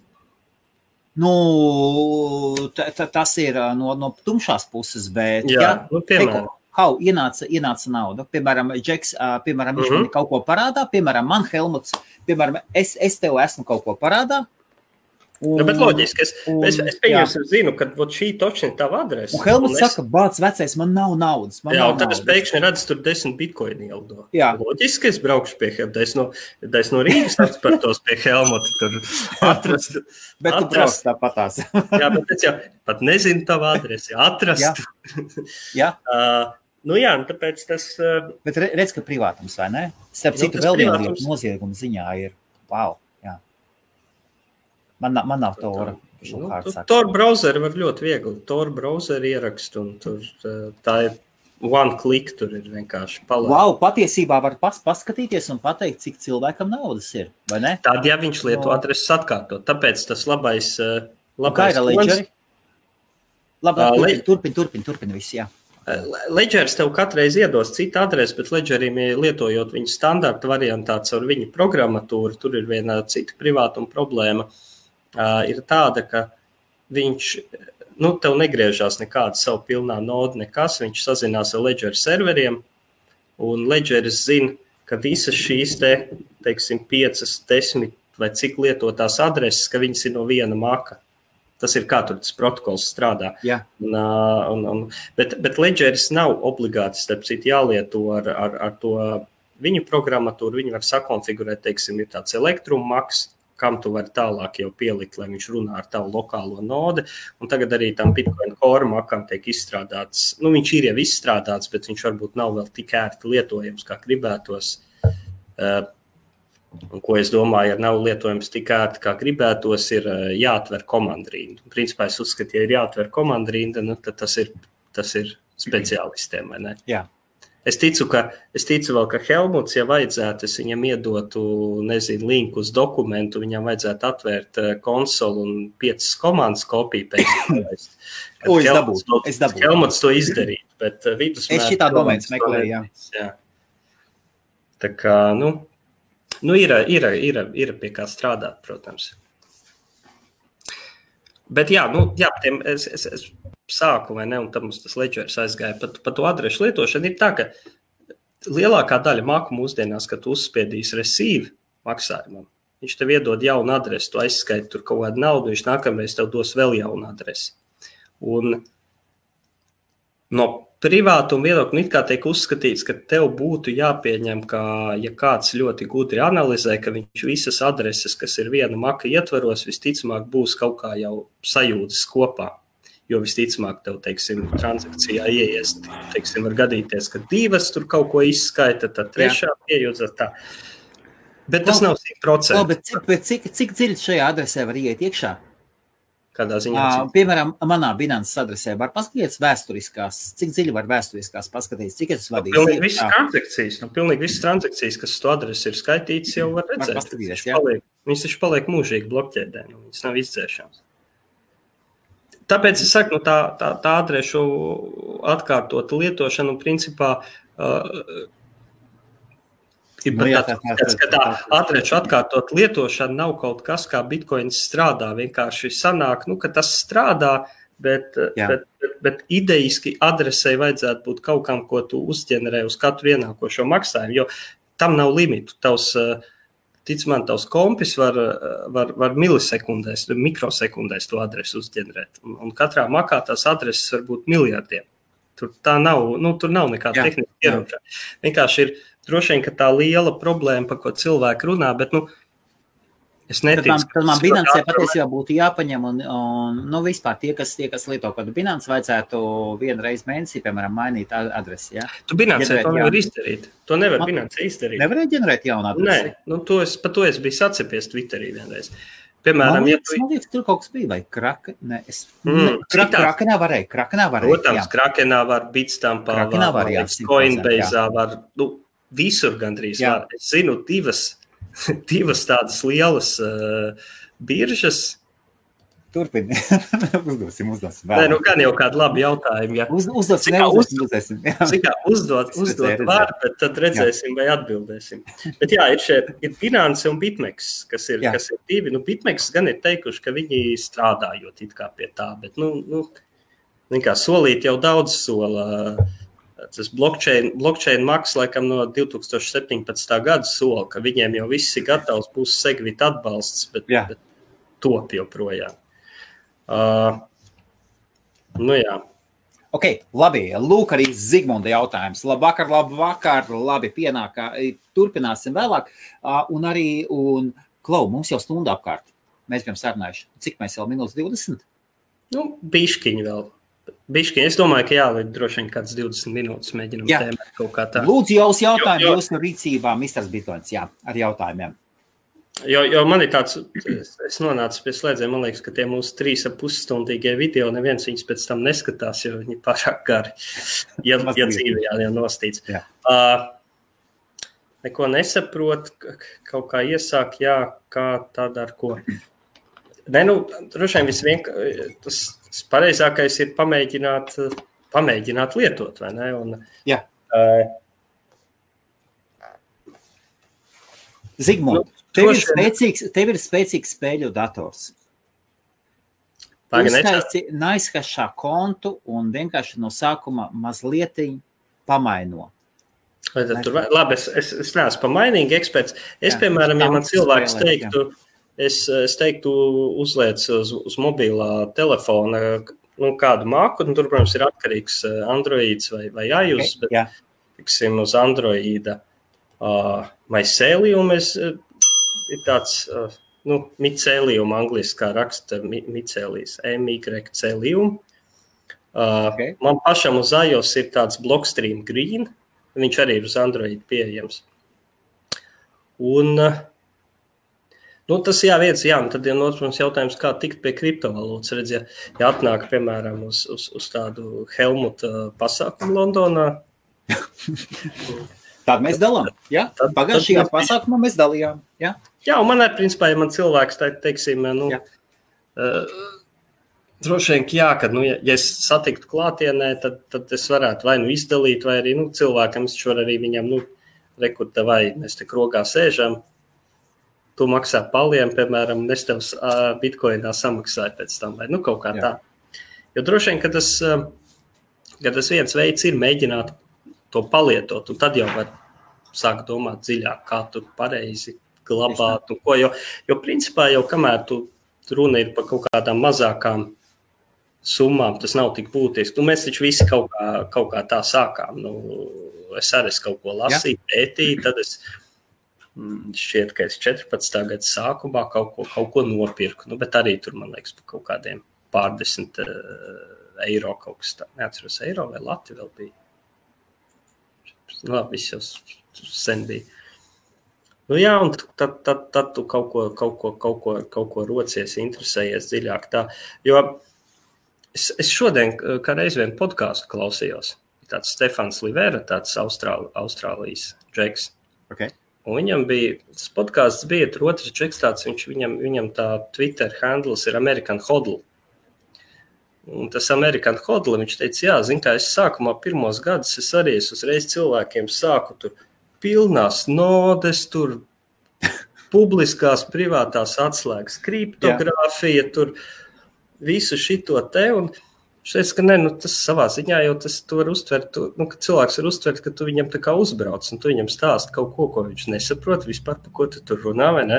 Tieši tā. Viņš tā kā tumšot saitīsies. Un viņš teica, nu jā, bet es būtu labāk tiem cilvēkiem teicis vienkārši, ah, pat, pat zini, varbūt pat neinstalē māku, bet pieregistrējies kaut kādā tur eh, bezmaz Coinbase un, un, un, un vienkārši nopērts bitcoins, pat, pat, pat nezinu, dvacāru vai ne, vai kaut Jā, ko tādu. Atnāk, nu, kas tev nav? Starp citu, Zigmund, jā, super, jā. Ir- Tas arī viens, tas nav, kā es teicu, Coinbase nav tas pareizais veids, kā, kā beigu beigās lietot bitkoinu, varbūt, bet es domāju, ka Coinbase Iesākumā. ir labs veids, kā, ka tu vienkārši, nu, tā kā, tā kā, tā kā jā, varbūt, varbūt tās, jā, es, es, esmu, es esmu skeptisks par Coinbase, bet ja man tagad ir jāsaka tādam vienkāršam cilvēkam no malas, kur viņš visvienkāršāk var nopirkt bitkoinu, tad droši vien Coinbase ir nu, noteikti top augšgalā. Nu, pār, protams, Vien, ir, vienkāršības ziņā. Un, jā. jā, jā, nē, nu, otrs variants, protams, ir, ja tev ir uh, draugu paziņu lokā kāds cilvēks, ka, kas ar to nu, darbojās. Jā. Es, es domāju, ka maniem draugiem paziņām ir vēl vienkāršāks variants. Viņi var parunāt ar mani, vai ne? Nu, kas ir vienkāršāk kā iedot cilvēkam banknoti rokā un saņemt bitkoinus vai ne makā. Jā. Bet uh, skaidrs, to var izdarīt tikai tad, ja tev ir, ja tev ir šādi kontakti. Jā, droši vien var Coinbase, bet vienīgais brīdinājums, protams, Coinbase paprasīs tavus pasas datus un, un, un, un, un, tādu lietu. Nu, diemžēl, jā, ja tu esi liela centralizēta institūcija, viņiem jau nav arī īsti varianti. Viņi tomēr pakļaujas. Ja, sāk viņus aizvest cietu un, un jā, jā, jā. sasēdināt savu cietumā tačus. Nu, tur Amerikā, jā, tur jau visādi jocīgi. Tur var pa, pa visu, ko var dabūt ļoti daudz, un par, par daudz ko nedabūt neko. Un... Un paldies, patei, un paldies saņemt par to, ka kaut kādā Irānā vai Irākā cilvēks nabadzīgs aizsūta. Um, labi, kas, kas mums vēl kāds ir? Kāds jautājums? Ir kāds jautājums? Mm -hmm. Prasa Māris Grāvīts, prasa vai Svinčuk. Jā, es, tas ir, tas ir, tas ir um, uh, vī, uh, Vīniņš, jā. Vācijas. Vācijā. Jā. Bet uh, tikai vēsturiskie latviešu uzvārds. Vājais Vīniņš. 800 gadi vācieši, latviešus. Labi, labi, par šito nesākam. Ja te es varētu aiziet lielās diskusijās par to, kāds, kāds par 700 gadu verdzības mītu un tā tālāk. Tā, kas, ir, kas ir data daži? Nezinu. Tas ir dažs kaut kāds sakars. Kaut kas data dažs rakstīts. Nu, ko, labi, tad, ko, tad, ko mēs vēl aizmirsām par blockchain explorer pateikt? Tātad viena lieta, ja jūs nodarbojaties ar kaut kādām ne, ne pārāk gaišām lietām, ko ieteiktu? Jau no paša sākuma, kā es... ieteikt, ja cilvēks ir pilnīgi anonimitāti sev izveidot. Viņš, piemēram, ir ņēmies, viņš ir, piemēram, es. Man ir visi nomārkots, man ir bilances saistīts, man tur visi uh -huh. ir dokumenti iedoti. Es esmu tiešraidēs devis linkus, nu, nu vispār. Uh -huh. Es nu, gribu pilni, pilnīgi, pilnīgi nulīti, pilnīgi pazust, at, uztaisīt atsevišķu kontu. Ko, ko man vajadzētu? Vajadzētu sākt ar atsevišķu datoru jaunu. Nu, pirmkārt, es piebildu uzreiz sākumā, ka tu teici, ja, ja es daru kaut ko tādu vai šitādu, es domāju, ka tam pat nav nozīme. Jebkuram cilvēkam ir tiesības uz privātumu, arī, arī ja, es, eh, ja tu dari visu, visu ok, jo nu, tu pats minēji visādus piemērus, vai ne? Tev var visādi džeki atbraukt ciemos, vai, piemēram, darba devējs redz, redz, piemēram, eh, kur tu tērē naudu, vai patiesībā, ko es tajā brīdī izkrītu no galvas, eh, ir vēl trakāk, tu saņem savu algu, Un, ja tu viņu saņem tādā vienkāršā maksājumā, kad ir vienā maksājumā, viena adrese, viena summa, vienā maksājumā, ienāk viss tā darba kolēģi. Un, un tā ir, ne, iedomājies, un tā ir, uh, jā, tas ir vēl viens, starp citu, kad jā. tā kolēģi, bet uh, tur, starp citu, ir interesanti, ka, protams, bet to var, mm, to var, uh, to var arī maksāts ar CoinJoint. Katrā jā, jā, tieši tā, tieši tā. Telekomam savu CoinJoint, piemēram. Nē, ar CoinJoint. CoinJoint pats, pats Joint Market projekts eh, decembrī Jā. cilvēkiem, kas izstrādāja, bija kaut kāda nauda saziedot, un tā nauda tika izdalīta izstrādātājiem. Mhm. Uh, un, un, un, un, un tad beidzot pa mani atcerēs, jo tur bija viena iepriekš reize, kad arī bija, bija nauda, bet tur, tur Jā. bija pa mani aizmirsuši. Pēc tam vajag atvainojās, ka tev nē, nu, tev arī vajadzēja būt. Bet, nu, labi, ne jau, ne jau naudas dēļ es tur kaut ko arī daru. Es to daru tāpēc, ka man Galu galā es lietoju programmu, un, ja man tur kaut kas kaitina, tad es, tad es nevis čortošos, bet paņemšu un vienreiz salabošu to problēmu. Jā. Uh, nu, lūk, e, e, šie līdzekļi tika izskaitīti uh, tādā transakcijā, kad es nevaru pēc viņas izsecināt, uh, cik tad procenti tika man un cik tad tika kādam citam, un vai kādam bija vairāk kā man un kādam mazāk. Un, un es vispār, nu, jo, jo tur bija tā, ka man paprasīja uzreiz kaut kādas trīs, četras adreses iedot, un pirmkārt tie līdzekļi tika ar tādām random summām sadalīti starp šīm adresēm. Un tad jau beigās ir transakcijā, nu, tur zin, simts adreses izējā. Uh mhm. -huh. Jā. Labi, simts varbūt nebija, bet desmitiem. Un tu tur ne, neko īsti nevar saprast. Cik, cik ir saņēmēji, jā. cik ir kas. Un, un, un, un, bet, jā, bet ja tev ieskaitītu, iedomājies, tā kā vienkārši visiem vienā maksājumā izskaidrs tam tik, tam tik, tam tik. Nu, labi, tu varbūt neredzi pēc tām adresēm uh, konkrēti, kuram kolēģim cik naudas ir, vai ne? Jo tu varbūt nu, viņi patreiz iedomājas iedod, tiksim, katru mēnesi iedod jaunu adresi un tā tālāk.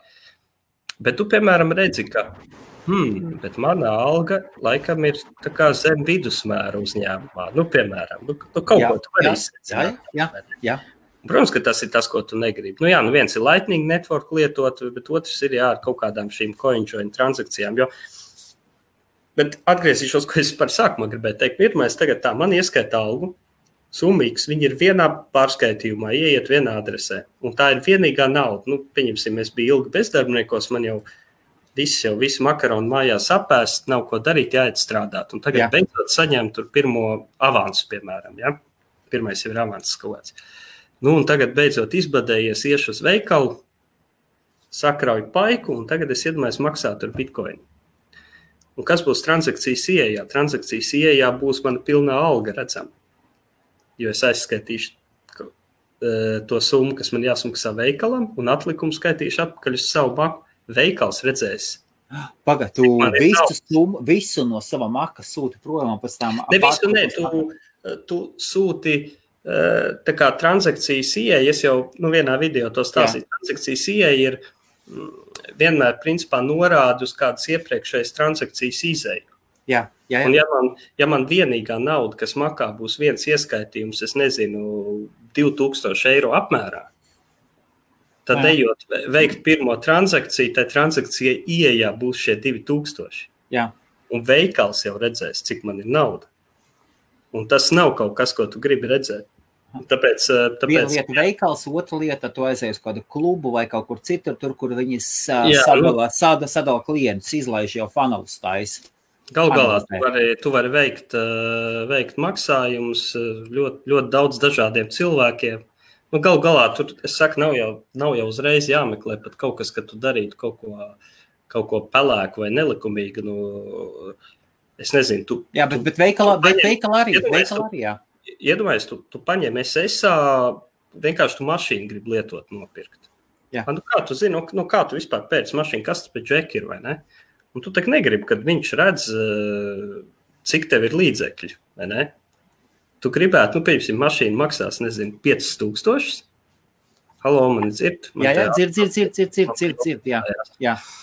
Sakot, Piemēram, ja tu pērksi mašīnu par 5000, nu, tad tu gribi visticamāk iedot cilvēkam 5000. Viņam nav jāzina, cik tev ir ārpus tiem 5000 vai ne līdzekļi. Vai ne? Un, nu, okay. Jā. Tas ir, tas ir šīs, šīs lietas, kāpēc teiksim, privātums ir svarīgs un kāpēc, kāpēc teiksim, arī man uh, interesē, interesē, uh, interesē pie tā strādāt. strādāt. Tā, privāts, paga, privātas konsultācijas cilvēks interesē privāti konsultēt Jā. kaut ko, nu, lai, lai uzraksta kaut ko, jau var sarunāt vienmēr. Uh,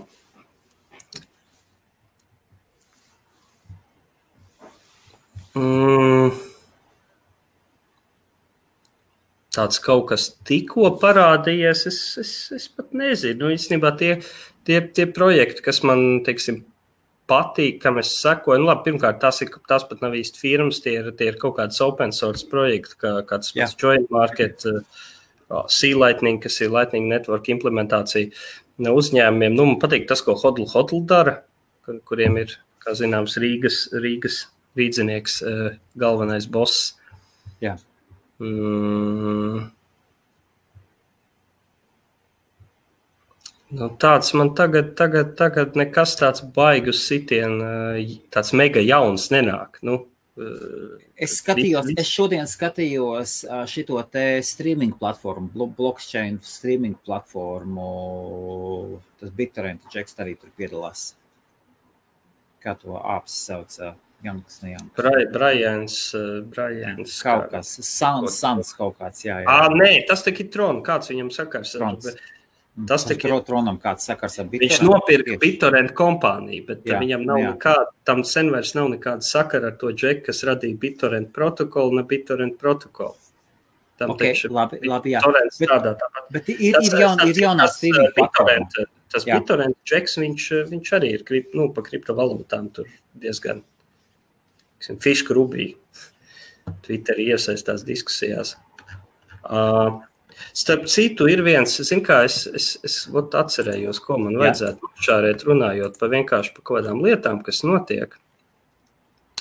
Uh, Nu, ķipa tur laikam viss nav līdz galam apstiprināts. Un, nē, nu, it kā ir, bet nav tur detaļas, un tāpēc vēl netiek latviešu grupās nekur reklamēts uh, internetā. Bet, nu, ja jau tas ir Twitterī publiski, tad es drīkstu šārēt, vai ne? To, to, ko es retvītoju. Uh, 3. janvārī plānojas uh, Bitcoin meetups interesants Rīgā. Power Minings viņa taisa. Uh, un būs te džeks, reku, kaut kāds ir, ir, ir no pūliņa, tas ir tāds mining pools, kurš, starp citu, viens no top laikam tagad. Kad tas džeks tur būs, un, un tad, un, un, un, un, un te džeks ar kaut ko dara, bet es viņu pat nezinu, man viņam būs jāpasko, bet es sapratu, ka viņš Latvijā tagad dzīvo laikam arī, jā. Nu, un abi Kristapi no Power Mininga. Jā. Atsakot, uh, tāds interesants Bitcoin, Bitcoin meetups Rīgā, bet tur laikam vēl tiks precizēts par, par, par vietu. Bet jā, 3. janvārs, 4. septiņos. Es, es tur plānoju droši vien aizkāpt, jo nav jau tā, ka mums baigi bieži notiek Rīgā Bitcoin pasākumi kaut kā. Lai gan cilvēki būtu, bet, bet mēs jau, nu kā jau latvieši, tādi slinki, pasīvi, introverti, sēž mājās lamājas komentāros tikai. nu, ko, labi, un uz beigām, ko tu pateiktu? Mm. Bitcoin cena joprojām ir 8718 dolāri. Jā, mums varbūt jāpieliek. Laikā 7,18% pieaugums. Zini, kā mums varbūt vajag, tad tev klausies, nevar šitajā tā kā kaut kādā Bloombergā, ka mums tur apakšā, zini, kā laivā iet. Te, š, tad, tad, kad, tad, kad bija OBS, tad, tad, kad bija OBS, tad varēja, tagad es varu šitādu, šādus uh, palaist šādus, bet tie man ir iepriekš rakstīti. À, skatās, nu, nu, varbūt patiesībā var paskatīties, varbūt šajos, uh, varbūt šeit var HTML ielikt iekšā jau ar HTML, mm. tad, tad, tad, var, tad var ievilkt. Lai gan, lai gan es teiktu tā, tā ka mēs esam savācamies tajā tādā plašākā kompānijā un mūldam, yes, mūldam Jā. par visu un par neko un, un, un tā tālāk, vai ne? Jā. Tad droši vien ir forši, ka skriet tā cena. Ja mēs gribam tā mm, mierīgāk parunāt, nu varbūt tā cena ir īstenībā tāds tā kā uzmanības novērsējs nevajadzīgs. Vai ne? Jo, jo, jo nu, Jā. Nu, ko tad mēs te baigi par to cenu izrunāsim, vai nedaudz? Un, Galvā mēs esam, nē, nu, ja tā izteiksim, vakars ir pat ir par tradingu, par cenām, nu jā, tad, tad droši vien tā aktuālā cena ir interesanta, vai ne, tur analizēt un tā tālāk. Tev uh, šis gads labs bija labs? Vai bija?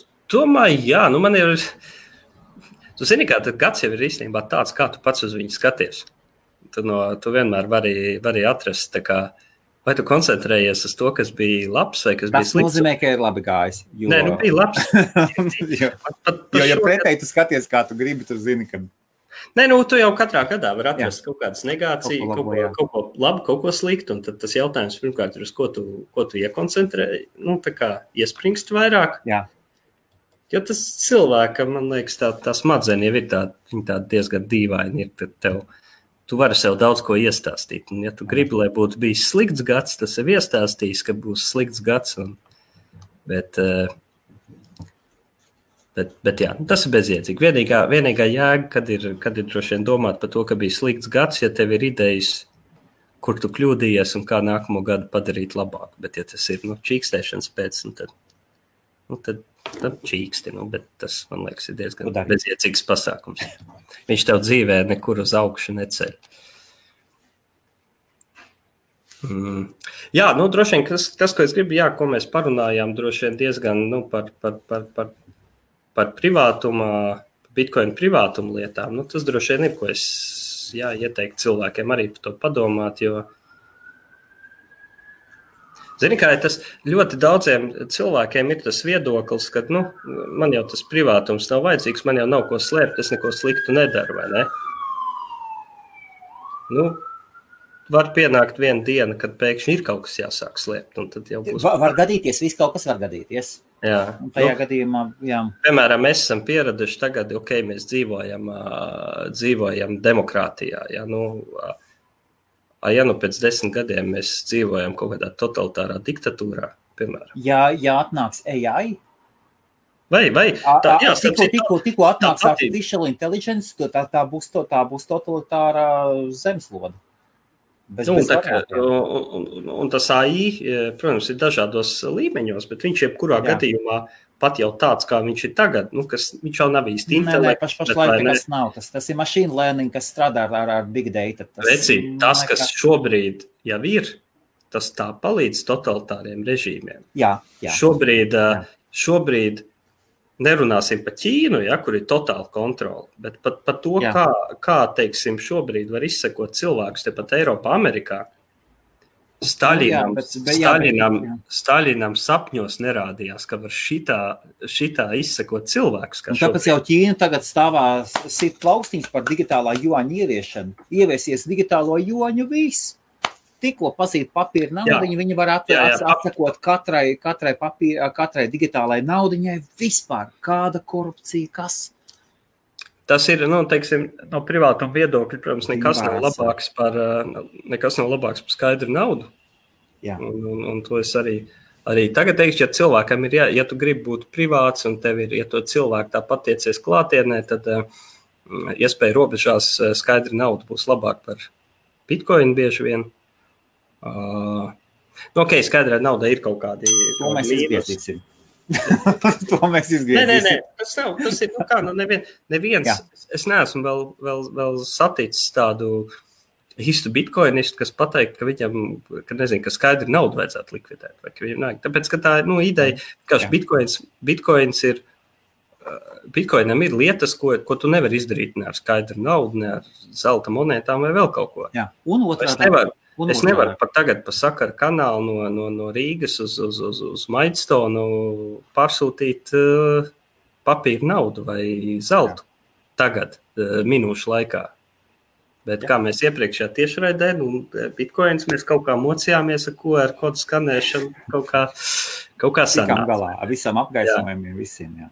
Bet, bet, bet nu, principā, un, un tā skaidrs naudas likvidācija ir tas viens, nu jā, uz ko it kā iet, bet, nu, Nu, es ceru, ka tas tik ātri nenotiks, jo tur patiesībā ir ļoti daudz argumentu arī, arī kāpēc, kāpēc, piemēram, tādai Latvijai, piemēram, būtu un vispār šī reģiona valstīm būtu točni jāpretojas skaidrs naudas Jā. likvidācijā, jo, nu, kā mēs zinām, mums, mums, mums gadās kādreiz netie draudzīgākie brīži ar, ar, ar vienu austrumu kaimiņu, Ja tie brīži paliek nedraudzīgāki, tad ticiet man, mobīlē sakari un bankomāti būs viena no pirmajām lietām, kas pārstās strādāt. Nu, Igaunijā taču jau bija, viņiem taču kiberuzbrukums pat notika, ka viņi to pieminekli demontēja. Atceries pirms pāris gadiem? Jā, jā, pareizi, pareizi, tur Krievu hakeri izdomāja, jā, ap, jā, organizēt. Un, un tad iedomājies. Un, un Krievu valdība tikai ir. Jā, nu viņi jau nav iesaistīti. Mēs neko nezinām. Bet, protams, tā tas, tā tas notiek, vai ne? Bet, Bet tagad iedomājies, ja tev uz nedēļu, ja tev nav skaidrs naudas, un tev uz nedēļu izsit, piemēram, maksājuma sistēmas, kāds valstī tur sākas anarhija un hauss. Cilvēkiem, cilvēks nevar maizi nopirkt, tev visticamāk sāktos kaut kāds veikala laupīšanas, bērns nevar iedzība. Tev, jā, jā. Un, un tici man, tur ir, es esmu par šo lasījis, kas notiek. Cik, kas notiek pilsētās, tad, tad kad viņas ir aplenkumā, teiksim, Dienvidslāvijas karā, kas notiek ar sabiedrību nedēļu, divu nedēļu laikā. Nu, tā kā sāk trūkt pārtiks un visa. Jā. Tur pilnīgi sāpēs iestājās. Jo tici man, tā, ka tev, tā, ka tev nav ko ēst, un vēl taviem bērniem nav ko ēst. Tad jau tev tur diezgan pie kājas iestājās pa likumiem. Un, un, un, un, un tāpēc, nu jā, un ir, mēs, ja tev nefunkcionē nauda, nu kā tev, kā tev vispār kaut kas var funkcionēt? Un tāpēc skaidra nauda ir Viņi ir no drošības viedokļa. Man jautājums, mēs varam vēlreiz attaisīt vaļā to adresi un paņemt no IBF apakšas, paņemt zīkešu adresīti. Paskatīties. Zīkešam būs cita eksploreri jāstāsta. Šie ir tikai bitkoini. Zīkeš, par... zīkeš ir privāts, tomēr tur ir adrese un Jā, bet tev vajadzīgs, bet šis jau ir Bitcoin eksplorēs. Tam mums ir jāiegūglē kaut kāds zīkašs eksplorēs. Iegūglēs, paskatīsies. Jā, jā, bet, bet skaties. Um, pri, pri, privāts koins, privātums. Un šeit būs interesanti. Binansē vai, pag, zin, pag, vai Binansē zīkašs ir privāts vai nē? Jo man es domāju, es domāju ka nebūs, tāpēc, ka Zīkašā ir tā, ka viņiem, viņiem jau nav visas transakcijas, tā kā tās augtās shielded, jeb, jeb noslēptās pēc mhm. noklusēm. Tāpēc, kad, lai tu tās veiktu, tur ir arī spaigos resursus arī. Es domāju, ka te, ja tev būs kaut kāda nauda, tad tev ir vispār tur kāda zīkaša skaitīt iekšā. Oh, man man mainīšu strādā. Z9 mini. Divi gabaliņi rūts. Tur pa, Es pašiem neš- ekrānā, jā. Es Pašienes vēl ekrānā. nešēroju, tāpēc, ka es mēģinu, es taču neesmu to, to zīkašu tā. Es nezinu, kurš eksplorers jālieto. Nu, labi, davai otro, kas ir otrais. Okay. Kaut kāds sīk. Es, es vienkārši atradīšu kaut ko, kas izskatās sakarīgi, un tad, tad in- Interes, in, interesanti būs. Jā. Es, es skatos, es tagad uh, cenšos salīdzināt zīkašu ar Monero īsi. Uh, un tiek daudz runāts par to, ka zīkašam ir ļoti liels problēmas ar scalingu. Jā, jā, nu viņš strādā par, par, par, par, par, jo par, par, par katru, par, lai viņi iegūtu anonimitāti, viņi nenormāli daudz datus saglabā savā blakšķiedē. Jā, un arī liels resurss arī. Jā. Tā. À, nu es atradu te kaut ko, te rādās. Jā, tev ir, tev ir transparentā Vai balans. Parādīs, kā izska- parādīs, kā izskatās. Mm, lūdzu, tu lietās. Tu paņem no IBF apakšas, ja? Jā, jā, jā. Un tur ir, tur ir tā. Tu, kas te notiek? Okay. Ah, ir, jā. Jā, pazumos iekšā višķiņā. Jā, nu redz, te, te visu var redzēt. Tāpēc, ka, oh, tāpēc, ka zīkiešu transakcija, pagaidzi, laikam, pa daudz iezūmoju, protams, man te viss tagad. Ai, nu, kā. Tā. Super. Jā. Bitko, tās zīkiešu transakcijas, eh, tā kā tās standarta transakcijas un, un, standarta adreses, vi- viņš zīkiešu jau vispār ir Bitcoin forks, nu, pēc no koda, vai ne? Viņam, Jā. viņš paņems Bitcoin kods, kam pielikts ir tās uh, privātās lietas. Un, Mhm. Jā. un, un ja tu sūti standarta transakciju, tad viņi tikpat publiski kā Bitcoinā. Bet tad var sūtīt arī tās uh, transakcijas, kas ir, nu, te, kur tu redzi, te, kur transparent balans, transakcijas cent, total cent, Cik tur ir total cent? 0,01 ar kapekām. Ā, nu tad melo. Tas nav. A, transparentā balanss 5,15 zeki. Tirs. To 143 saņemtas transakcijas. Tas 5,15 ir, ah, nu varbūt tu promes sūtīsi ar kaut kādu. Jā, nu, nu pagaidi, 5 šilda man, man, cik- man, man kopā, man kopā abi mainerīši ir samainojuši divus, uh, divus kaut kāds. Bet pat ir vēl tradings bijis un viss kaut kas. Nu, kopā te ir 5 ar kapekām zeki. Viņš tagad saka, ka man ir 5 zeki, bet man Jā. nav. Bet man viss ir bitkoinā. Man ir zekos kaut kāds 0, kaut Nu, jā, bet tas jau var, varbūt ir kaut kāds pagaidu binanses adrese. Jā, Nu, redz, tev nav savs maksas, tā kā ir Binance. Tu jau Binancē vajag to tavu adresi, lai viņi zinātu, ka tas iet uz tavu kontu. Tālāk okay. viņi var izdomāt, viņi atstāja tur, vai viņi, teiksim, konsolidē citur. Tā jau ir pēc tam viņu iekšējā darīšana, par ko tev pat nav kontrols neko. Starp citu, tādā ziņā no, no, no, no, no privātuma viedokļa. Uh, savā, pareizi, pareizi pateici, 5, jā, kaut kādā. Jā, jā. savā ziņā no privātuma viedokļa, nu, cik tas, kā viss saka, ne, neturiet naudu biržās, nelietojiet biržas kā maksu, un tas, tas viss Jā. ir pareizi, bet no pri- privātuma viedokļa savā ziņā, Mm. o, savā ziņā varbūt tas nav tas sliktākais variants, jo, ja tu, kad tu izskaiti, piemēram, no, labi, Coinbase ir savādāk, viņi, viņiem, viņiem tur savādāk strādā, bet viņas ir bitstāms, piemēram, lielā biržā. Es domāju, ka Krakens būs līdzīgi. Tagad no turienes uzliks izskaitīt naudu uz kaut kādu adresi. Eh, Tad tā tavā, tā, tavs izskaitījums parādīsies milzīgā transakcijā kopā ar citu cilvēku izskaitījumiem. Sakot, viņi, viņi savā ziņā darbojas kā arī kā coin mixers. Protams, vienīgā starpība, ka pie viņiem ir tava pasas dati, viņi zina, ka tā ir tava transakcija, un ja kāds, nu, viņu datubāzē ir visa informācija, bet, teiksim, ja ir cilvēki, cilvēks no malas, nu, viņam tur nav skaidrs, ka, ka kas jau tur, tur viss aiziet lielā čupā.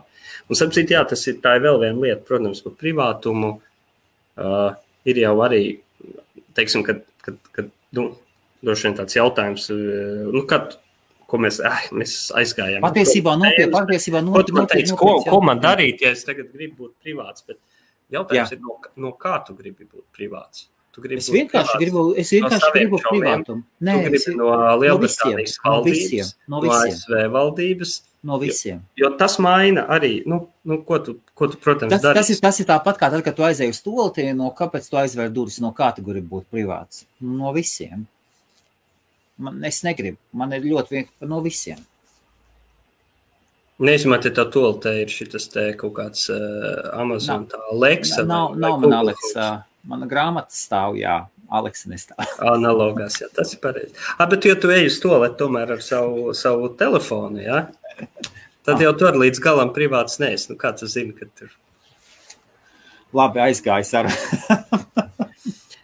Vai, jā. Bet par to, par to, par to varbūt es, es vienkārši sapratu, ka mēs novirzījāmies. eh, es to īsumā mēs varam pateikt, ka Blockchain Explorers tas ir, tas, tas ir loks uz jūsu, uz jūsu, uz uz to kas notiek. Jā, jā, jā.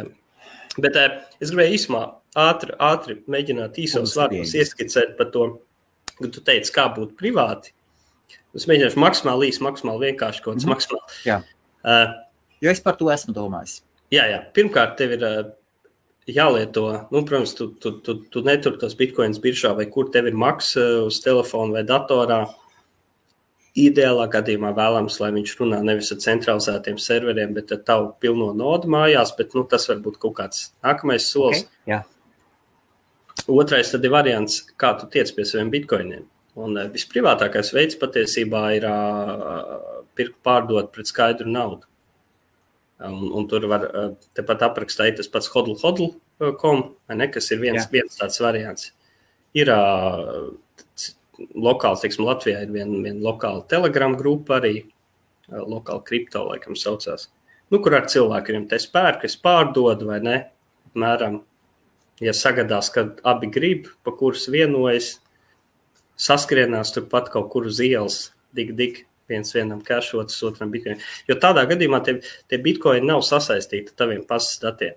Ja tu pēc Coinbase, viņi zina, kas tu esi, un viņi, viņi var Te- Tev ir, tev ir bijis uz ielas satiecies un uz džeksās, o, oh, Mr. Bitcoins!